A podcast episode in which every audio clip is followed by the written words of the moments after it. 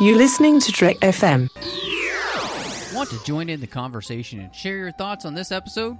Join the Babel Conference, our listeners' discussion group on Facebook. Just type B A B E L into the Facebook search field, and we'll look forward to seeing you there. This is Steve Sansweet of Rancho Obi-Wan, and you're listening to the 602 Club.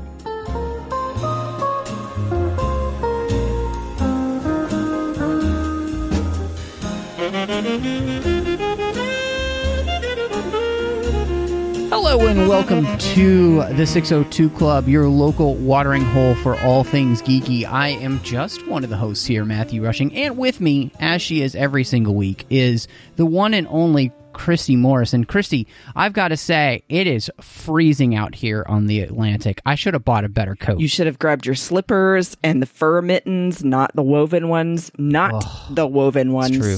And a sheepskin jacket, because that would have been Yeah. great. But you know, it it gets chilly out here when you're you know fighting all the wars with the U-boats and stuff. Mm, man, fighting all the wars with the U boats. I hate that. Mm, it's the worst. It's the worst. Well, I'm really excited because, you know, Christy, you do quite a few other podcasts uh, beyond the 602 Club, and we are really excited to have your co host from Sabers and Spells, as well as Fangirls Going Rogue, and like so many other podcasts. If I were to name them all, we would just be here mm-hmm. all night and we would never talk about the movie. But welcome to the one and only Teresa Delgado. Yeah, so excited. Also, really cold, by the way. It's cold it's out cold here. in Texas. No one, no, where, hey, we're on the Atlantic, dude. Jeez. Stay in character. No, it, it's hot as stuff out here in Texas. It's like been 104 or higher Ugh. outside with like, you know, 5 million percent humidity. I do not miss those days. Having lived in Dallas most of my life, I just don't miss those days. Ah, see, I actually really enjoy the heat. I don't like Ah, being okay. cold at all. So, you know, it's. I would not survive in other places. I'll put Well, it that good, way. good. Well, I'm glad that we're all in the right places tonight, and uh, we're going to be talking about something new. We have finally have a new movie to discuss, and we're talking about Greyhound tonight, the new movie from Apple Plus. Uh, that they picked up that uh, Sony was going to release in the theater, but because of all the craziness that's been going on, Apple Plus was able to pick it up and release it, and it stars the one and only Tom Hanks, America's dad. Yeah, so Sorry. and, you know, still looking good. Still looking good. I just got to say. Oh, you don't understand. Do you do you know the love of my life that is Tom Hanks?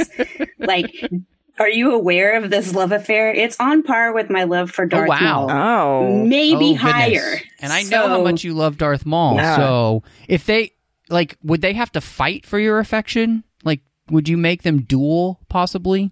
No, not ever. Tom Hanks would never Okay. do that. He was That's, too, well, and he, I mean, could, could he beat Darth Maul? I just don't think so. Uh, yeah.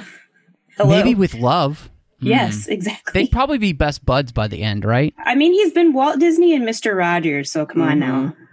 That's very true. That's very true. I'm pretty sure he could talk Darth Maul into coming to the good side, actually. Probably and having a hug. Yeah. Getting a hug. He'd just be like, Do you need Bring a it in." hug? oh my goodness. So uh, we're excited to, to talk about this. Uh, before we get into everything, of course, you remember just find us wherever you get your podcasts. You can find us on uh, social media there uh, at Trek FM. We're on Facebook at facebook.com slash Trek FM. There's the Babel Conference, which is our listeners only discussion group.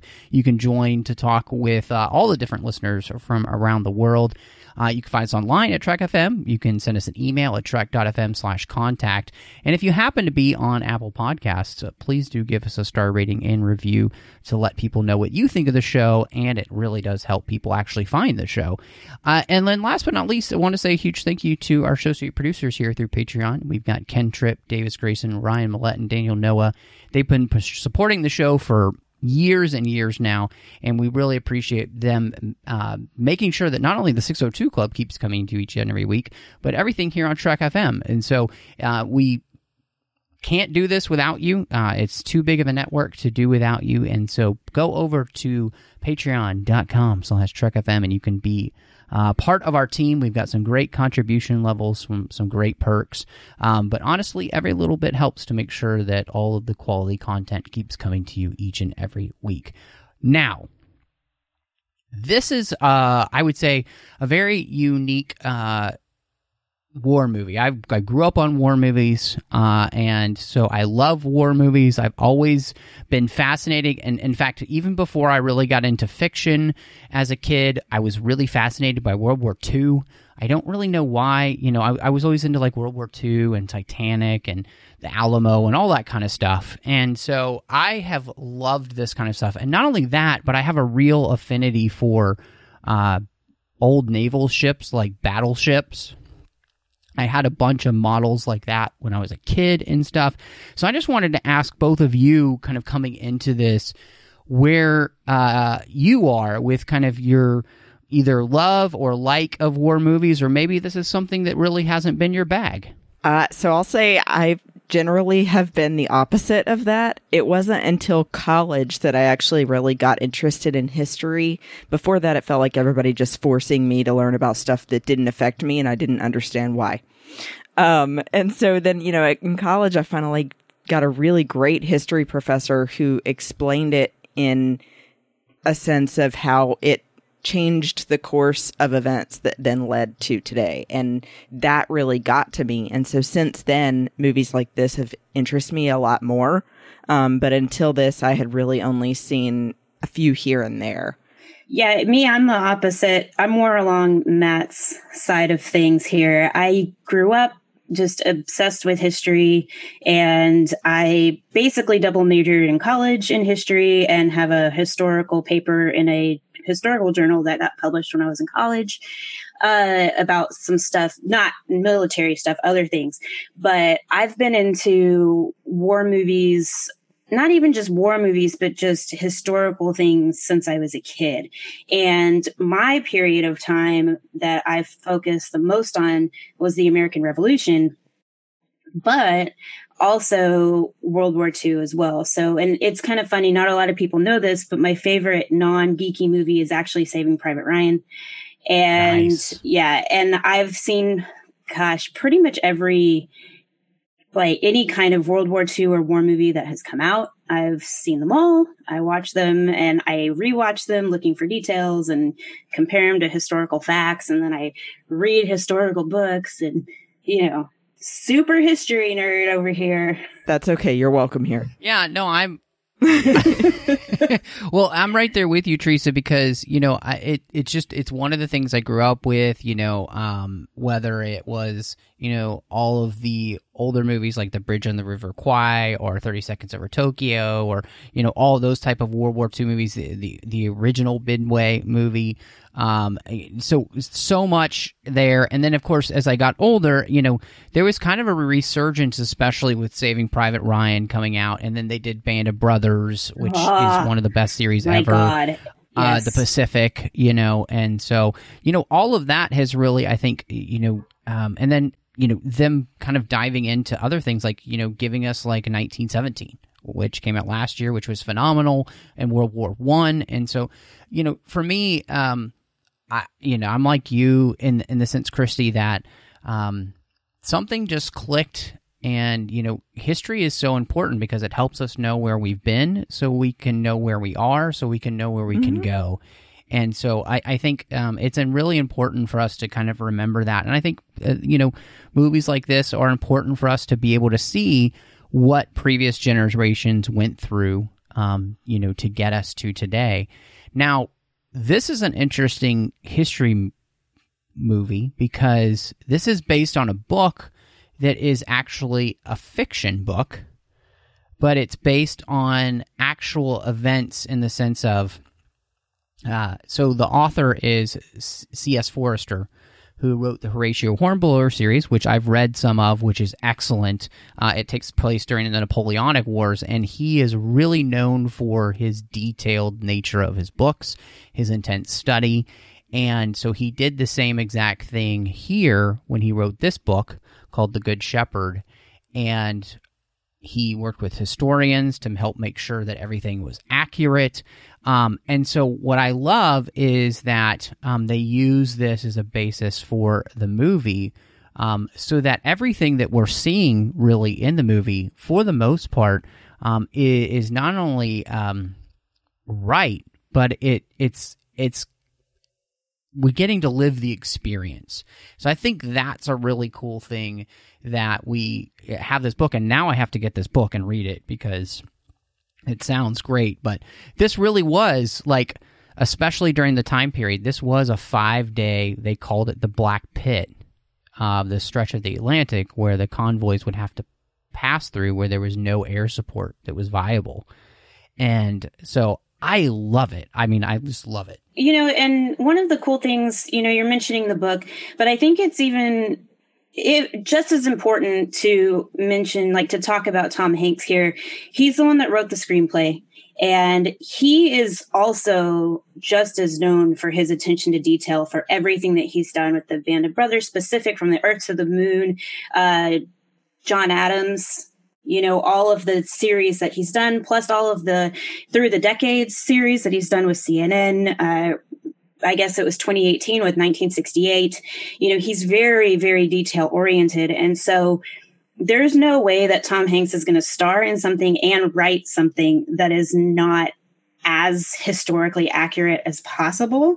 So, you know, if you're looking for something more historically accurate with World War II, I would go with anything that Tom Hanks has done over, say, a Pearl Harbor, which oh, yes. is kind of like, I mean, there's cool stuff in there, but also no, you know, and the one thing I will say about Pearl Harbor though, they filmed part of it on the Lexington aircraft carrier that's in Corpus Christi.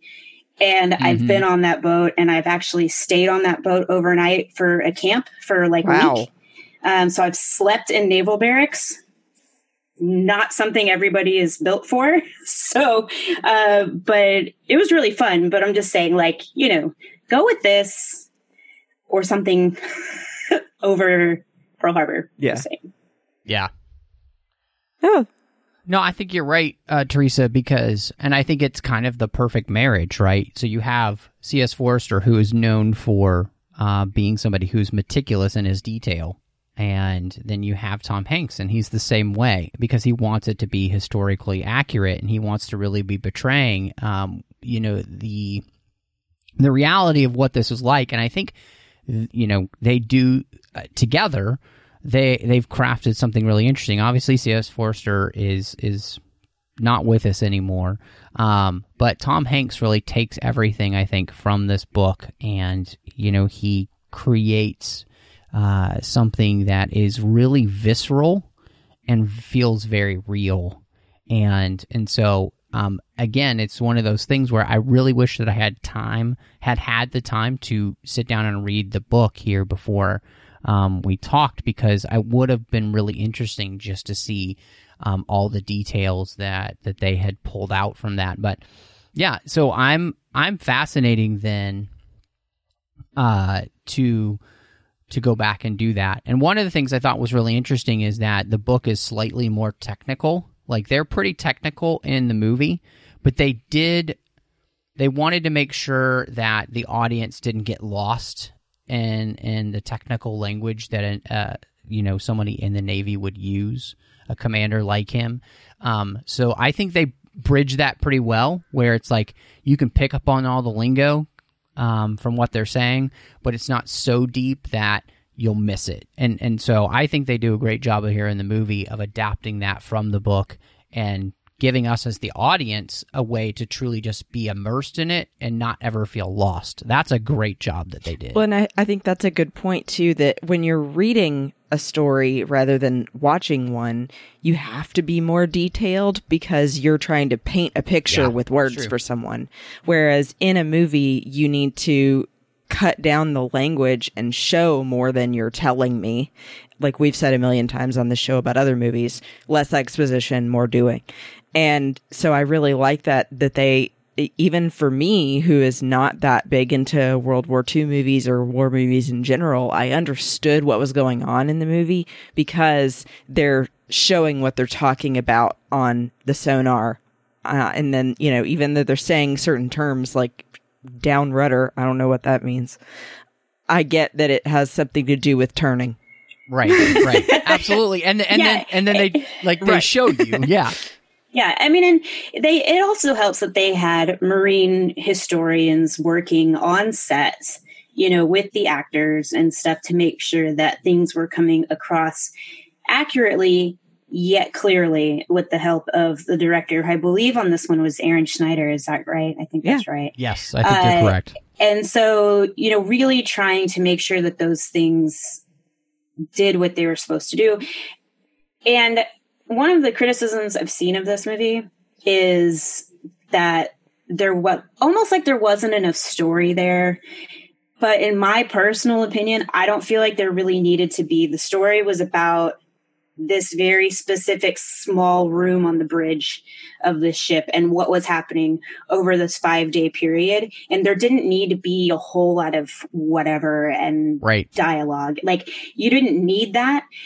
And I don't know. There's something else I want to say, but I'm going to save it for later just because I think it'll fit better later. Okay. But Yeah. yeah, I mean, it was, it was just so good. yeah no i agree teresa and i think i think that's a perfect transition because what i think that this movie the goal of this movie was shining a light on a part of world war ii that gets overlooked and All yet the time. All the time. and and and part of that is i think because um, the reality of the battle of the atlantic is that so much of it was mundane and boring. I mean, you've got these troop transports, you've got these cargo ships, and you've got these destroyers. And I mean, you know, uh, the wolf packs of U boats could go weeks or months without seeing a ship. And then there would just be this sudden amount of action, right? And and so um, it it could be boring, but what's fascinating about this is this is legitimately the longest campaign of World War II because it lasts six years. And so it might not be the most glamorous part of the war, but it actually is one of the most important. And in Absolutely. fact, you know, you know, Winston Churchill himself, he coins the phrase the Battle of Atlantic, deliberately echoing the Battle of Britain to Yep. emphasize the importance because without this um, support to Britain from the United States, I mean, we would have lost the war. Well, The even to Russia, even to Russia, there was support going to Russia as well. Uh, you know, through the Atlantic, and I mean, it lasted from 1939 to 1943. But a lot to remember too is while this highlights a, sh- a U.S. ship that's helping with this convoy, the UK, you know, and Canadian forces had been fighting this battle without any assistance from the United States until September of 1941 you know so once the united states gets involved you know it gets a little bit i don't like crazier you know as far as the amount of stuff they're trying to trying to get across because now the us is sending supplies and sending things you know in addition. So i mean there were times from all the things that i've read that there were u-boats sitting right off the coast of the united states Yeah. you there know? were and Yeah. and and not only that but i mean uh i was reading a, an article in the smithsonian magazine uh and they were saying that uh the allies lost more than 2700 merchant ships um, Yeah. and yeah, and so uh we this is this is again what's so fascinating about this is that it's not glamorous but this is what wins you a war is supplies. And like you said it was supplies to not only help britain but it was also supplies to help our ally at that point russia. Um, and uh, if this doesn't work if we can't get the supplies to britain britain most likely fails and falls. And so um and it's one of the things I just read, The Splendid and the Vile by Erik Larson. And Churchill knows that without the United States entering the war, all is lost. Like, he knows there isn't a, they can't do it on their own. Um, and I like what you said, Teresa. You know, this is, this is British ships, this is Canadian ships, this is American ships, and they're all working towards the same goal.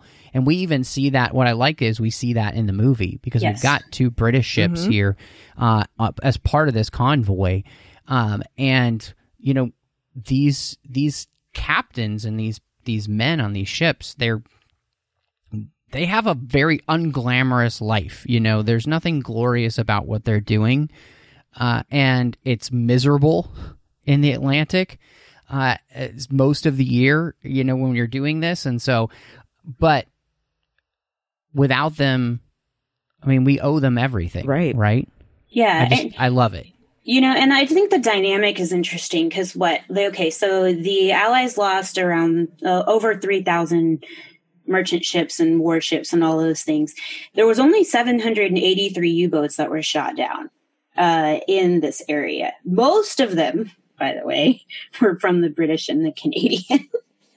by the way, like five hundred of them were the British and the Canadian, but these it you like this whole era not really being focused on and i'm glad that they're shining a light on it even though of course we're focusing on a us ship here but there's so many people that died in the battle of the atlantic and they get no attention but the ones the ones that get the most attention in world war ii are the battle of normandy and the holocaust and then there's like how many thousands of people that died in the Atlantic and they couldn't keep their bodies for their families to bury. They had to be they had to be put into the ocean like they show in the movie, which was down to the details exact Wow. of what they did.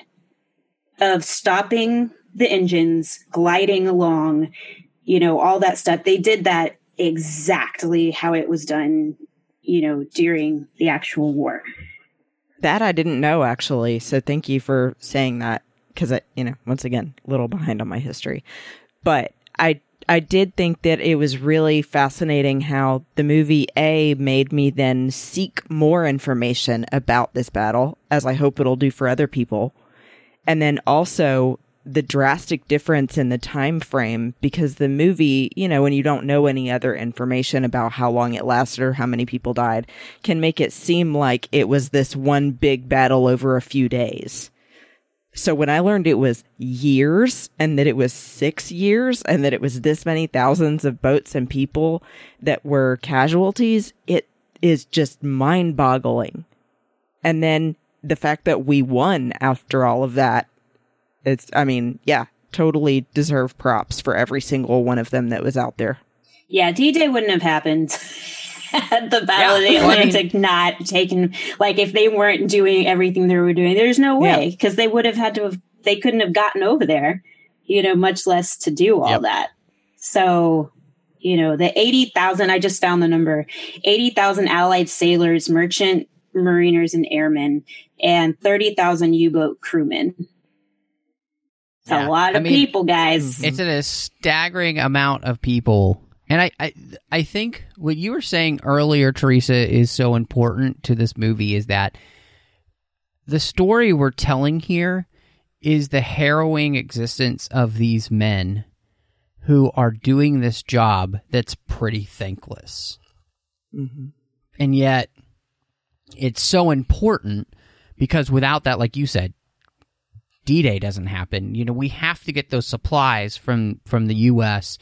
to Britain to Russia to allow those things to happen. You know, and so and we have to do that so that we can support our ally, specifically, um, you know, Britain at that point, which had you know it, it suffered from over a year of, of bombing by the time you know we get into the war, uh, and and at the end of forty one, uh, and so it's it, it's a it's a massive undertaking, and I, what I appreciate about the story is the way that it's so focused. One of the things I think, again, in shining the light on this, I think they do such a good job of not um, making a lot of extraneous story. Right? We're not telling the story about the crewmen down on you know like that. The the point of this story is to show what it was like for especially um, these captains to try and wrangle cats which because when you're gotta when you have uh, you know 40 ships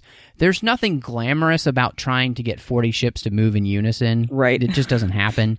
Uh, the the uh, the fog of war that happens i mean we see that as you know allies accidentally shooting each other as they're trying to shoot down u-boats. Um, and so there there's nothing pretty about this. And so i think just giving us the one focus of focusing on Tom Hanks as the captain really helps us then be able to just experience everything around him.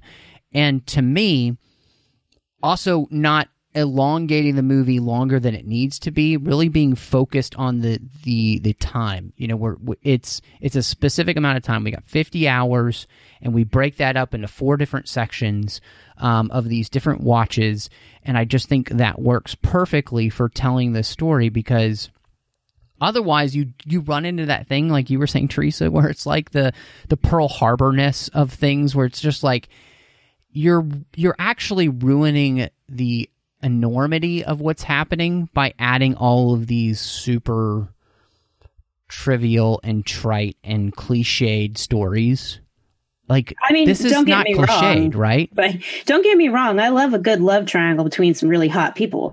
Uh, but just, you know, in the middle of war, you know, and, Oh. and, and honestly, like there's some parts of Pearl Harbor I love as a medical professional when they're having to triage people and stuff like that. And the nurses are like the whole nursing aspect of Pearl Harbor. Love, love it. But no, I feel like with Pearl Harbor, they paid homage to what happened, you know, and there were a lot of families from Pearl Harbor that felt like they did a decent job. But I mean, it was made to be a blockbuster movie. That's that's why they made it the way that they did. You know, this Right, one exactly. was made for a totally different reason. Mm-hmm. You know, this one's made to be historically accurate. This one's not just because Tom Hanks is in it doesn't mean that they're trying to make it some big giant movie. You know, that's the great thing about a lot of Tom Hanks movies, right? He's in them, but they're not necessarily the highest grossing films. You know, they're good quality films. There's very few films that he's been a part of that have been awful Right. you know so you know so there's that aspect of it but like when we're talking about story for this particular movie there is one core human story in this movie and it hits you. At least it did for me which is cleveland and captain krause and it's so simple. It's as simple as the mess sergeant Cleveland trying to make sure that this first time captain making his first crossing over the Atlantic, because you learn that at the end, that it's his first one. You know, they really make it clear. He kept trying to get him to eat and trying to get him to eat and trying to get him to eat. And he never ate, if you noticed, over that whole period. Mm-hmm. nope only drinks coffee He- yeah, and and then the guy that's trying to take care of the captain dies. hmm You know, and it was and it was heartbreaking. And you could see it in the in Tom Hanks's eyes like he was just so like what? Why was he there? You know, why was he even in, you know, in harm's way? He should have been below decks, but you know, at that point I mean, it's true what they say. There were times where people on these destroyers were throwing stuff off the edge into the hulls of the U-boats because they were so close to each other. I think I read a story about someone who threw a empty case of Coca-Cola bottles like into one of the U-boats from the deck of this of the destroyer. Wow. I mean, stuff like that was happening, you know. So it's just, but that one human story in it, and then of course, I mean, we'll talk about the end, which, by the way, I was ugly crying. Um, but you know, it was just that story for me. I was like, okay, that was awesome. That's all I needed. You know, I didn't need a love triangle between three very beautiful people. Yeah, I, I do have to agree. I'm glad that this one wasn't made to be that kind of story, that it wasn't all about the romance and, you know, the drama of that kind of thing. I did completely fall into this relationship between the two of them. And you're right. I mean, up until the point where he dies, he's just this gentle presence, kind of like a guardian angel or something. And then you kind of take him for granted. And it's suddenly, oh, he was one of the ones that's completely just mutilated, they said. Um, and he's just standing there stunned. And then even hits me harder when he mistakenly calls the new guy Cleveland. And I was like, oh, Cleveland's Oh, yeah. gone. So yeah, yeah, Yeah. I'm with you. Yeah. Well, it goes to show just how much, uh, you know, these captains would rely on these people, you know, to take care of them because they didn't have time to take care of themselves, and especially uh, in the stress of this job. Uh, and you know, I, I really, I, I'm glad that you called that out, Teresa, because I do think it, it is such a human story of seeing an, one person truly take care of another person. Uh, and you know that's that's true human connection. That's true human love right there. Um, and i thought the the the other part of the story where they give you tom hanks's connection um, with this woman that he's in Yeah. love with at the beginning also helps A- again they do it at the beginning and i think what it, it helps do is show that it's not just it, it- Tom Hanks becomes representative. His captain becomes representative of all of these other men who are also trying to get home to the ones that they love. And so um, I really appreciate. I think they're so judicious with the time here, but they're able to tell a human story through his character in both of these ways. Um, and so you have this kind of brotherly love th- that bonds all of these men together who are trying to survive. Um, but you then have the story of of you know romantic love that also keeps so many of these men going that they're trying to get home um, to be able to raise families, to be able to um, find, uh, even have the opportunity to find the one that they love, you know? And so I think that there, again, there is such a real human ele- element to this movie. And to say that there's not really a story here, I think is to d- dismiss the great work that they did in in crafting what I think of is one of the the the better war movies that I've seen in, in the last few years, just because they know exactly the story they're trying to tell and they tell it so well and they never waste time. There's not a wasted frame in this movie. It's always giving you information and so again can't can't you know give them enough props for you know no for this. Also I do have to say uh, I love that um you know we we get this uh, relationship with him in Cleveland, and it keeps bringing him the gift of life, which is coffee. You know, uh, and so like coffee saves the day in the end. Yeah, Well, something uh, I feel like I, you know, I kind of have to point out here as you being a person of color. I feel like it's important with these all these period movies for them to highlight the relationships with people of color that did exist during this time period. You know, anybody of color during World War II was they were not allowed to be soldiers on the front lines necessarily. They were doing all of these kind of like grunge work jobs of custodians on the ship, you know, or the mess people, or, you know, people making the food and all that stuff. And I think it's important with the, this relationship is like they almost show it, like you said, Matt, with that brotherly love that sees past that barrier of race. Because at that point, when you're in the black pit and there's, you know, you and these people trying to take care of you versus the Nazis, you know, like you can't see those things, you know, and while there were a Yeah. lot of tensions between race in, you know, different, um, different companies of the military, you know, I this I like the fact that they highlighted how you can see past that, you know, and Mhm. especially being able to do it in a period piece, that's always really hard. And they didn't Mhm. have to show that. They didn't have to, but they made the choice to do that, which I think was really brave.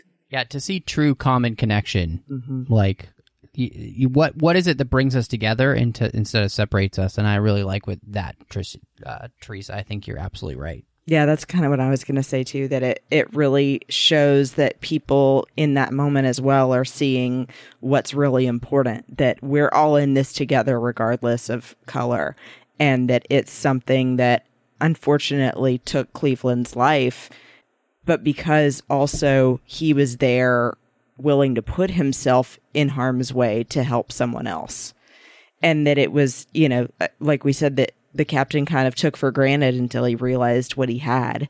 And I do love that they have this as such a, um, like you were saying, Matt, like a, a human story. It's not that there's a lack of story. It's that it's not focusing completely on the boats. You know, that the focus here is about these few Right. people. And I think too, it has to be said about how a captain's job is so difficult that it shows him really going through the emotions of I can't believe that I just watched that boat of those thousands of people sink. And that like mm-hmm. Yep. they take a beat. Yeah. Yeah, and having to make that choice between going to help another boat or trying to save people that are drowning. You know, and he had to make that choice. I mean, not only that, but like just with the way Tom Hanks played it, you know, they show the slippers at the beginning, like you said, Matt, but they kind of tie that in along with the little boat. Also, they tie the slippers in because he's been wearing the same shoes for however long and his feet are bleeding, which is just like, you know, crazy. And like, get some Dr. Scholl's, bro. Uh, but you know, and he puts his slippers on, but he's bleeding through his slippers, and his his uh, his sailors see bloody footprints as he just keeps walking. He's like, I, you know, I don't have time for this, and they kind of give each other this look, like, dang, you know, okay, this is who we're serving, which is just incredible. I mean, you know, I, I don't know, I the people who have had the strength to do those kind of things in their life, I don't know. I have so much, I have so much respect for that. and I, I think you know that's one of the things that Tom Hanks really brings to the role is I think the thing that made this so um, beautiful to me in his portrayal of this character, which I mean, uh, honestly, this movie is on his shoulders the entire time, but what I think makes it perfect that this movie really comes down to him is that that's also what it meant to be the captain, and so that same. Uh, struggle you have as an actor to carry a film gives him probably some inclination of what it's like to be the the captain to have all of these lives. You know you think about a, a movie you know you've got the crew and you've got the money that's being spent and everything comes down to you and your performance and making this work. And it's the same thing with the captain. And i think this is a beautiful movie about you know fortitude and perseverance. And Tom Hanks really shows that through this character and and and the absolute dedication and determination to see this convoy through is astounding. And really it's a reminder that to all of us and, and especially the time period that we're living in the only way out is through. Like you just got to go through you know? And i think there's that's the thing i love about when I read uh, history books about the men in World War II and the people in World War II who who make it through, like because you think of all of of the people involved in making this happen. Um, it's not just the men on the front lines; it's everybody at home. It's the women who go uh, to work in the factories to make the the planes so that the men can fly the planes. You know, like you the the everybody puts their best into making this happen. And there's something that sometimes I feel like we've lost a little bit in that, that we can all come 100%. together for a common cause, right? That's exactly what I was going to say. like t- in today, like in today's society, can you guys imagine World War III happening right now and us as a country being able to come together to do what we need to do to win? Because I don't see it. I don't see it.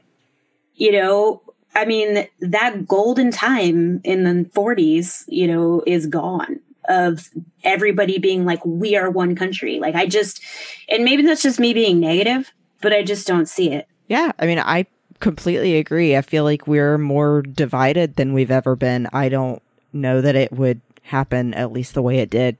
Well, and I, you know, look, I, both of you are Star Wars fans too, and so what I, I, I think this just come down to, and and it's the genius of George Lucas, right? Is that he showed us the path of selfishness, and he shows us the path of selflessness, and I think that's the thing that Tom Hanks is able to bring to this role. He wants to be in the states and to marry this woman and to have a family and a life.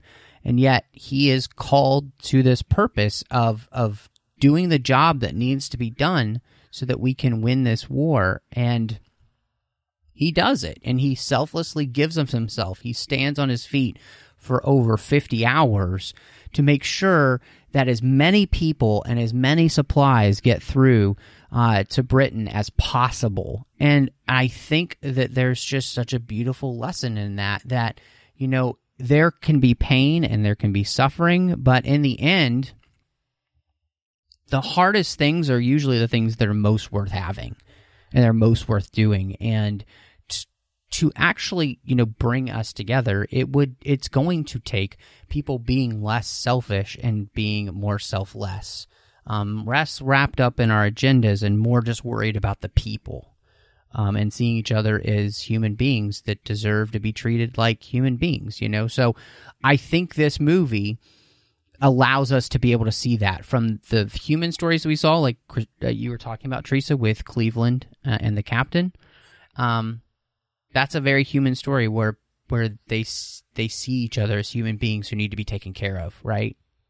And um, especially from Cleveland's side. He's he's he's doing this job. He's trying to take care of the captain because he knows that's what's the best way he can keep everybody else alive too, right? Mm-hmm. Uh, and again, I think this all comes down to Tom Hanks just killing it. I mean, he's he's acting his heart out, um, and it's not in a showy way. It's so real. Like he just it just he feels like he's this captain and he feels like he has the weight of this convoy on his shoulders and i think he blew it out of the water yeah i mean we know this tom hanks makes a good captain captain sully captain krause I mean, he makes a good captain he's good at captain phillips sorry i forgot another one uh, his first name might as well be apollo captain. 13 so yeah yeah there you go you know uh Jim Lovell. Uh, yeah, but you know there are there's a couple other things, and I hope you guys notice this. Okay, the whale sounds of the U boats. Yes, I was like, why are they using whale noises? I was just like, oh my god! You know, every time they came by, it, it was like this just creepy whale noise, and I don't know. I'm never gonna look at Dory and whales the same way ever again. Can you speak whale? I'm not going to right now. but she can. But I can. I think you're absolutely right, uh, Teresa. The, the the sounds of war here were perfect, and the fact that they used the whale sounds to give you this that eerie, creepy feeling for the U-boats, I thought was a perfect choice because you know, uh, whale song can can sound beautiful, but the way in which they did it here, it made it sound uber creepy with just using an organic sound, uh, and it gave it such life. You know, like. Uh, and I think that's one of the things, again, we kind of know from Star Wars sound brings things to life in amazing ways. And so giving the, uh, a, a, ship just the right sound really brings something to life in a way that you you know uh, so and and it's not only uh, just uh, that but I, I just felt like you could also feel everything else from from waves to rain to the sound of the guns you know uh, just uh, the sound of the torpedoes. Mm-hmm. and like they did such a good job with crafting the soundscape for the movie. Um, and in a war movie that's really important. And i think Tom Hanks has already shown that uh, with Steven Spielberg and his work with Band of Brothers and Saving Private Ryan, how important sound is. I mean, when you think about the Battle of Normandy there, um, oh, and God. how much sound and what, and that picture. first thirty minutes. Yeah. That's all it is. Yep. So it's it's huge. So they they they nail it in this movie with that idea. Makes sense too that they use the whale sounds for the U-boat specifically because if they're for example like a killer whale or whatever, it you know these are also submarines whereas all of the other ships in the convoy are not able to submerge the way a whale would for example. So it's like, "Oh, okay, it makes sense on another level." Killer whales are called orcas. Okay. well, and just to get super like maritime uh, and and and like uh you know whales have to surface for water Mhm. Yep. uh, to breathe just the way that submarines did in fact we we always think of submarines as being underwater all the time but No. World War II submarines spent more time on the top than they did submerged, and mainly that was because the the technology wasn't per- as perfected as it is now. So yeah, they had to be able to um, get a signal and be able to exactly. communicate. So, uh, yeah, I, I think it's just a again that's a really smart choice that they had there, and I think that also plays into the realism of the film. They worked really hard. Obviously, you've got a ton of CGI in the movie, um, but they shot a lot of the sea drama on the USS Kidd, which is a decommissioned World War II Fletcher class destroyer. Um, and they actually rebuilt uh, the cannon so that it would work, which is amazing. Um, and so they got a lot of this stuff there. And then what they added, I think, with the CGI, and this is something that I was really impressed with this movie. Obviously, this is going to be that type of film where you're going to have to use a ton of CGI, but I never felt like I was lost in it. It always felt real. And they, you never uh, felt to like me, you were they in a just did a good job. Transformers movie. No, no. Which you know, hey, the first Transformers movie's fine, but Yeah. I totally get your point. Where it's like, yeah, you just get lost in playing with how cool, quote unquote, CGI is. Where this, it's like they created a consistent look and feel the entire time. So I'm never pulled out because a moment pops out where you're like, oh, well, that's CGI and that's Right. not right. They they really create consistency here, which is the most important thing for your brain when you're watching a movie. And I think it would be even more spectacular in an actual movie theater. You know what I mean? It would have been like, great. oh gosh, and the detail he probably would have been able to see that you can't see on your TV. Yeah. And it, back to the whole sound design thing as well. I mean, I'm sure that that also was frustrating for Tom Hanks because he knows how much different of an experience it would have been in the theater. Oh, he does. He actually he actually posted about it either on Instagram or Twitter in an interview. Okay. He did say that. He said that he he's. I'm trying to remember the ex, uh, the exact wording, but something along the lines of not to upset my Apple overlords, but I really wish this could have been in the cinema. Of course, he would this say was that. made for a. This was made for a theater viewing, and of course, you know, Apple's not going to get mad at him for Yeah, that. right. They're going to be like, Well, no, and he's absolutely right. I mean, it totally is.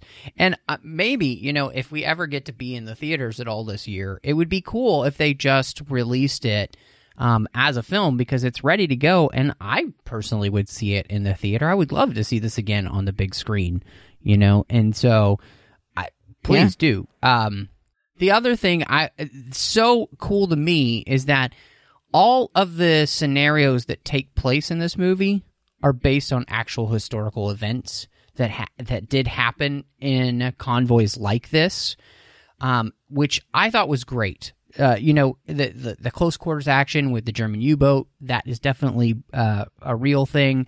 Um, the torpedo not actually uh, exploding on impact, but kind of like scraping off the side real thing. Um, the uh, like you mentioned, Teresa, burial at sea, crafted in perfect detail. Um, the only thing that didn't happen were those super creepy German transmissions. Uh, but I felt like what they did is add a real menace. absolutely. So I'm okay with them bending it a little bit. I'm okay with that simply because if you're coming into this and you don't really understand World War II, you really need to understand just how villainous and disgusting the Nazi regime was. And there are like that may not have happened simply for the technology of being able to actually match the frequency and to be able to broadcast on the Mhm. frequency. But had they been able to, hell yeah, they would have done it. Mhm. Like there there were people in the Nazi regime that were that horrible of human beings. Now, there were also some that were just there because they had to be, it was either do that or I'm going to die, you know, and didn't believe all the propaganda. But then there were those that did. That were completely And I, wacko. Mm, Yeah. absolutely. And I loved that. When they, the first time that came on, I was like, turn that on! Turn it off! Yeah, I made a point of mentioning that this had to be included in our discussion because it was so creepy. And I love his response that he goes over and he says, change the frequency now. Yeah. Like, yeah, I'm not going to sit and listen to that. You you made a really important point too because uh Teresa you were just like we are reminded that they're human beings with the transmission that they are uh, they are men and and they are doing the job that they are supposed to do and that brings it home that like as as awful as the acts that they committed are you know you think about the fact that because of German U-boat attacks, you lost, you know, 80,000 Allied soldiers and merchant marines, airmen. Like, that's an insane number, right? Um, but you know, these guys were were doing what they thought was the right thing, and so there's there's a humanity, and and Tom Hanks's captain even brings out that point, you know, um, and he doesn't necessarily he he's glad that they took down the enemy, but he doesn't celebrate in the way of like celebrating their death. And I think there's a real humanity in that, and says yes, they need to be stopped, and we will do whatever it takes to stop them. But I'm not going to dance over their graves. And I think there there's something that needs to be said for that. That yes, we should be glad that that the Nazis were defeated. They were awful and evil, and, and, and especially everything that they stood for was evil. Um, but to to dance over their graves, I, I just you know there's something about that, that that that dehumanizes people, and and that makes us do the same thing that they did, right? They dehumanized people so that they could do evil things. Our goal is not to dehumanize people. Our goal should be like you know, um, and again, please don't hear that I'm excusing Uh, Nazism or anything like that. It's it's the worst, one of the worst things ever on the planet. So But I do want to throw in that, you know, while there were Nazis that were just as bad, there was absolutely 100% American soldiers that went over there and did really awful, gruesome things that are completely uncalled for.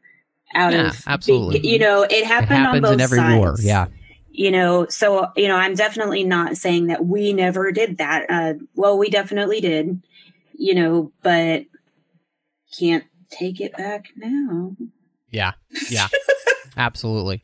And I, I think that's an important point. You know, just to remember is like, again, that's where we can't just say, "Oh, we're better than them," Right. You know, regardless of who the them is. You know, um, we all have faults. We all have to look at ourselves, and I think that's just the thing. As I'm, I'm saying is, it's it's not that Nazis weren't evil. We just need to have humility, you know. Um, and and and if we had more of that, uh, and less of you know us versus them, maybe we wouldn't have so many wars. Right. So- Well, and I mean, the whole point, too, that no one really wins in a war. Yes, we came out on top after this, and thank goodness we did defeat the Nazis. But his point as the role of the captain was showing that that's still all of those souls that are now no longer here. And that it, like I said, like nobody wins in a war technically because there's so many people on both sides that die. So I do like that he takes that moment to think about what just happened and doesn't celebrate and like you said Matt dance on the graves of those people even though what they stood for was bad it doesn't make all of them bad. So, I guess it all comes down to this then is what you would rate Greyhound And so, Teresa, since you're our lovely guest, I think you should go first. Ah, ratings. What are ratings? what does it matter? Uh, you know, for me with this, the only way that I can kind of rate this is if I compare it to other similar movies that cover similar content, right? You know, and I would say if you're looking at it against like a Saving Private Ryan or even against a Band of Brothers or a 1917 or I mean, which is a different war, obviously, but you know, similar kind of thing. I would say for me, it's probably like an eight or an eight and a half out of 10. I don't know how we rate things here. Uh, but an eight out of 10 simply because I, ne- I never had a chance to breathe or feel like I could have gotten up to go pee. Like the second it started, I wanted to like look stuff up on my phone as we were going, and I was like, I can't because it's just like boom, boom, boom. Like it's just, there's no room. Mm-hmm. It's just constantly going. And when you think you're going to have a second, an officer's like, distress rocket on the port side. And you're like, well, dang it you know, and they just kind of keep going, keep going, keep going. So, and that's one of the things I like, especially with war movies, because they can be so intense and some of the battles can just be like, whoa, you know, you just need a moment to like everybody you know hit the pause button breathe you know. And i know christy you've never seen saving private ryan but you'll understand what i mean when you watch it. And after the first 30 minutes you can you know actually get up and walk away okay. which you can't do in the movie theater. So uh yeah so like i don't know like an 8 out of 10 but i i thoroughly enjoyed it. You know i do want to talk about the ending here really quickly the Greyhound is relieved of its duty of escorting the convoy into Liverpool, and they're going to go on to London. And as they're going, they're leaving it. All these soldiers from all the other ships are like cheering them on, like, thank you for helping us make it here. And Tom Hanks is getting ready to go down to his cabin for the first time in 50 hours or whatever it is. And he's just brought to tears by the gratitude of all of the people of you're you had just helped us so much over these past five days. And tears start streaming down my face. My husband looks at me and i was like shut up. I was like it's beautiful. It was. You know i mean it was right? So yeah okay well eight out of ten for me and he know. finally gets to lay down. Oh yeah. my god i know. You feel that moment yeah, so I think for me and Teresa, we flip back and forth. Sometimes I do out of ten, sometimes I'm suddenly doing out of five. I don't know. Um, I never know what Christy's is going to do, so she keeps me on my toes. Yeah, that's what I'm here for. um, so I'm going to go with your direction here and go out of 10 as well. And I honestly give it a 10 out of 10 because I can't find anything wrong with it. Nothing to take brownie points off for. Um, and like I said, it made me look for more information on the Battle of the Atlantic so that I feel more informed on what happened for in real life. Um, and I think that it was interesting too, and we didn't hit on this, but I'm going to bring it up just because I think it should be, um, how certain parts of this movie were so biblically oriented. Yeah. how point. he had the card on his mirror that yep. said yeah. yesterday, today, and forever and it mm-hmm. like that was the thing that kept him grounded and remembering what's important and got him through all of those tough days. And i just thought that that was a really poignant thing to have. Yeah i agree christy. Um and i'm right there with you teresa in your rating. Like i i give it an 8 out of 10 as well. I think this was a phenomenal movie. I was really impressed by this the the production value of the whole thing. I think everything worked. Uh, as I mentioned earlier, I felt like the the the length of the movie was perfect. I thought the focus of the movie was perfect. And Christy, I really love that you brought out that idea because one of the things that really struck me is how I the strength to do this.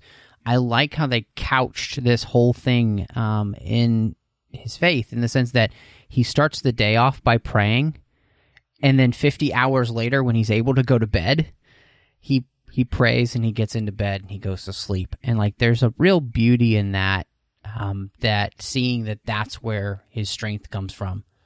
Uh, and and so uh, you know again something that's kind of been lost uh, into time sadly but i think a real beautiful thing. And so this movie i, I would highly recommend checking it out. I think all of us uh, you know are, are saying go watch greyhound it's a great film uh, and so now, uh, Teresa, we do something really fun on the show that before we wrap up completely, we give recommendations to listeners. And so I'm really interested to see what you might want to recommend to the listeners that they check out after they check out Greyhound. Titanic.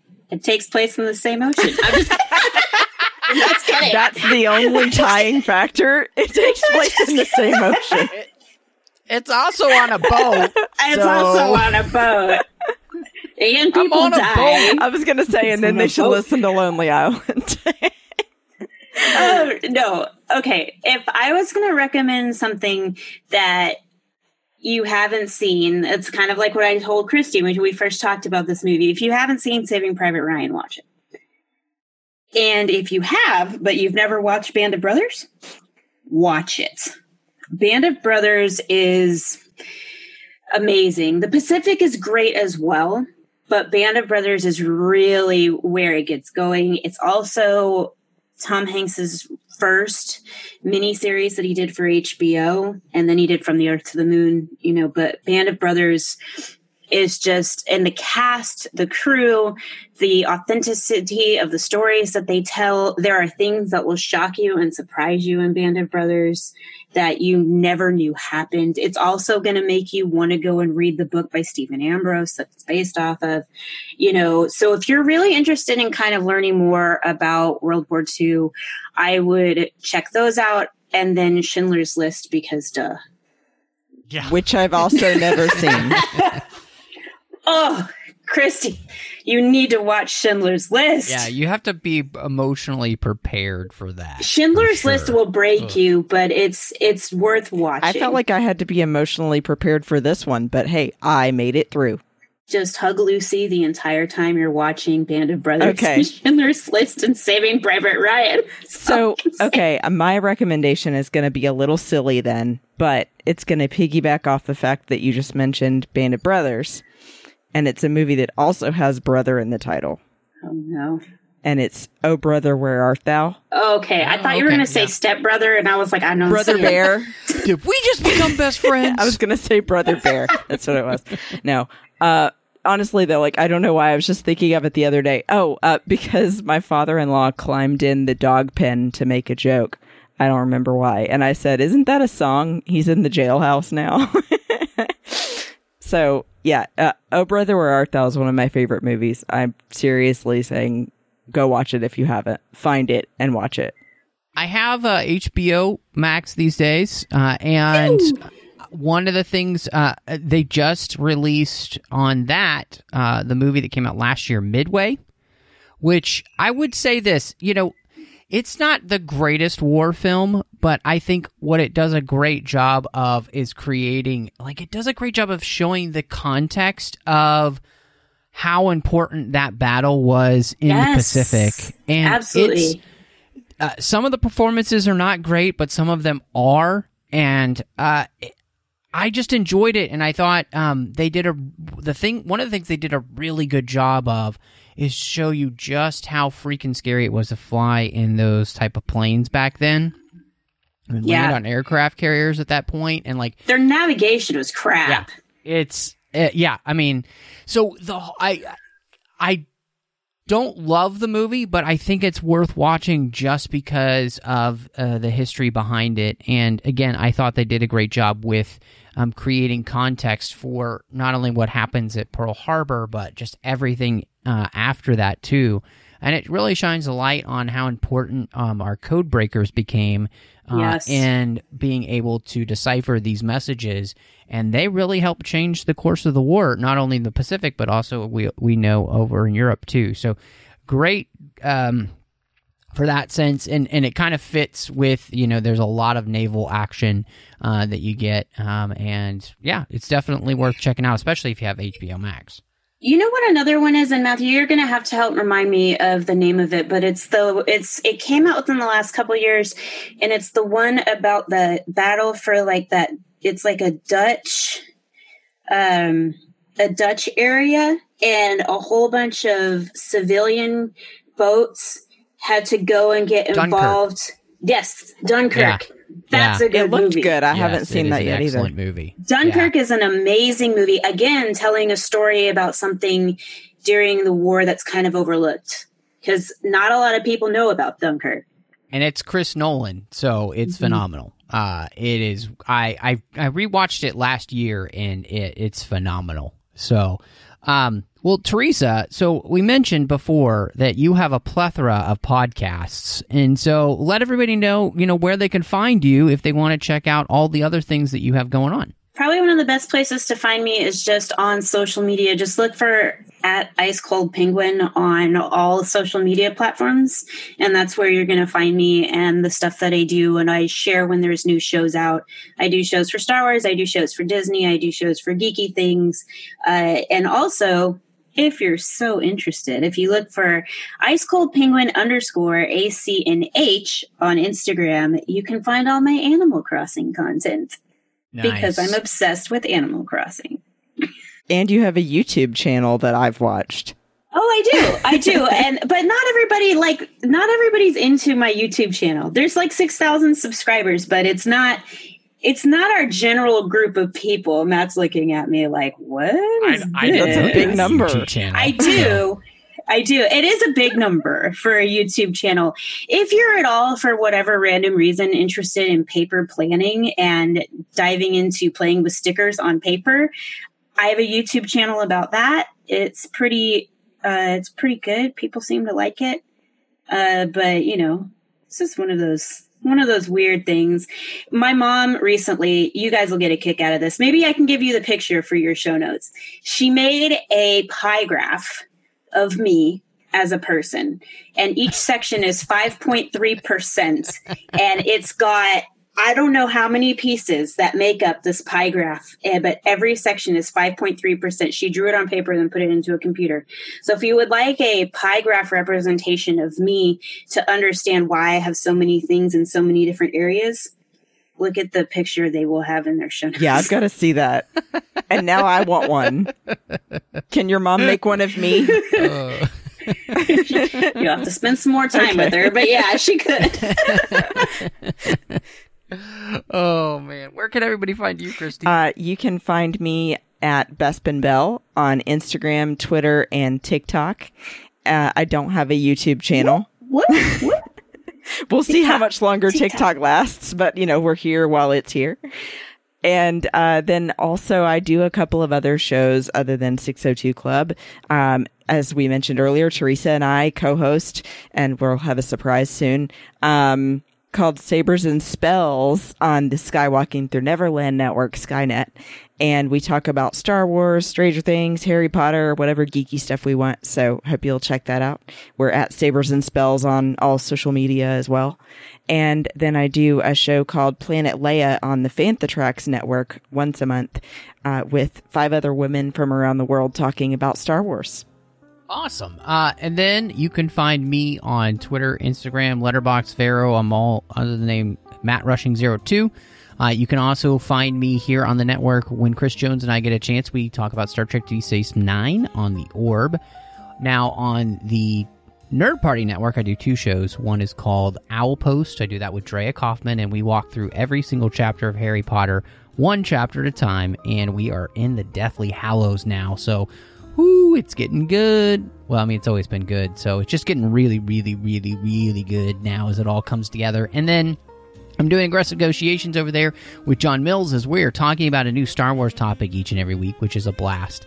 And then last but not least, you can find me doing cinema stories. We're hoping to be back soon, and I'm doing that with my friend Courtney as we talk about films through the lens of faith. But thank you so much for joining us this week. And y'all come back now, you hear?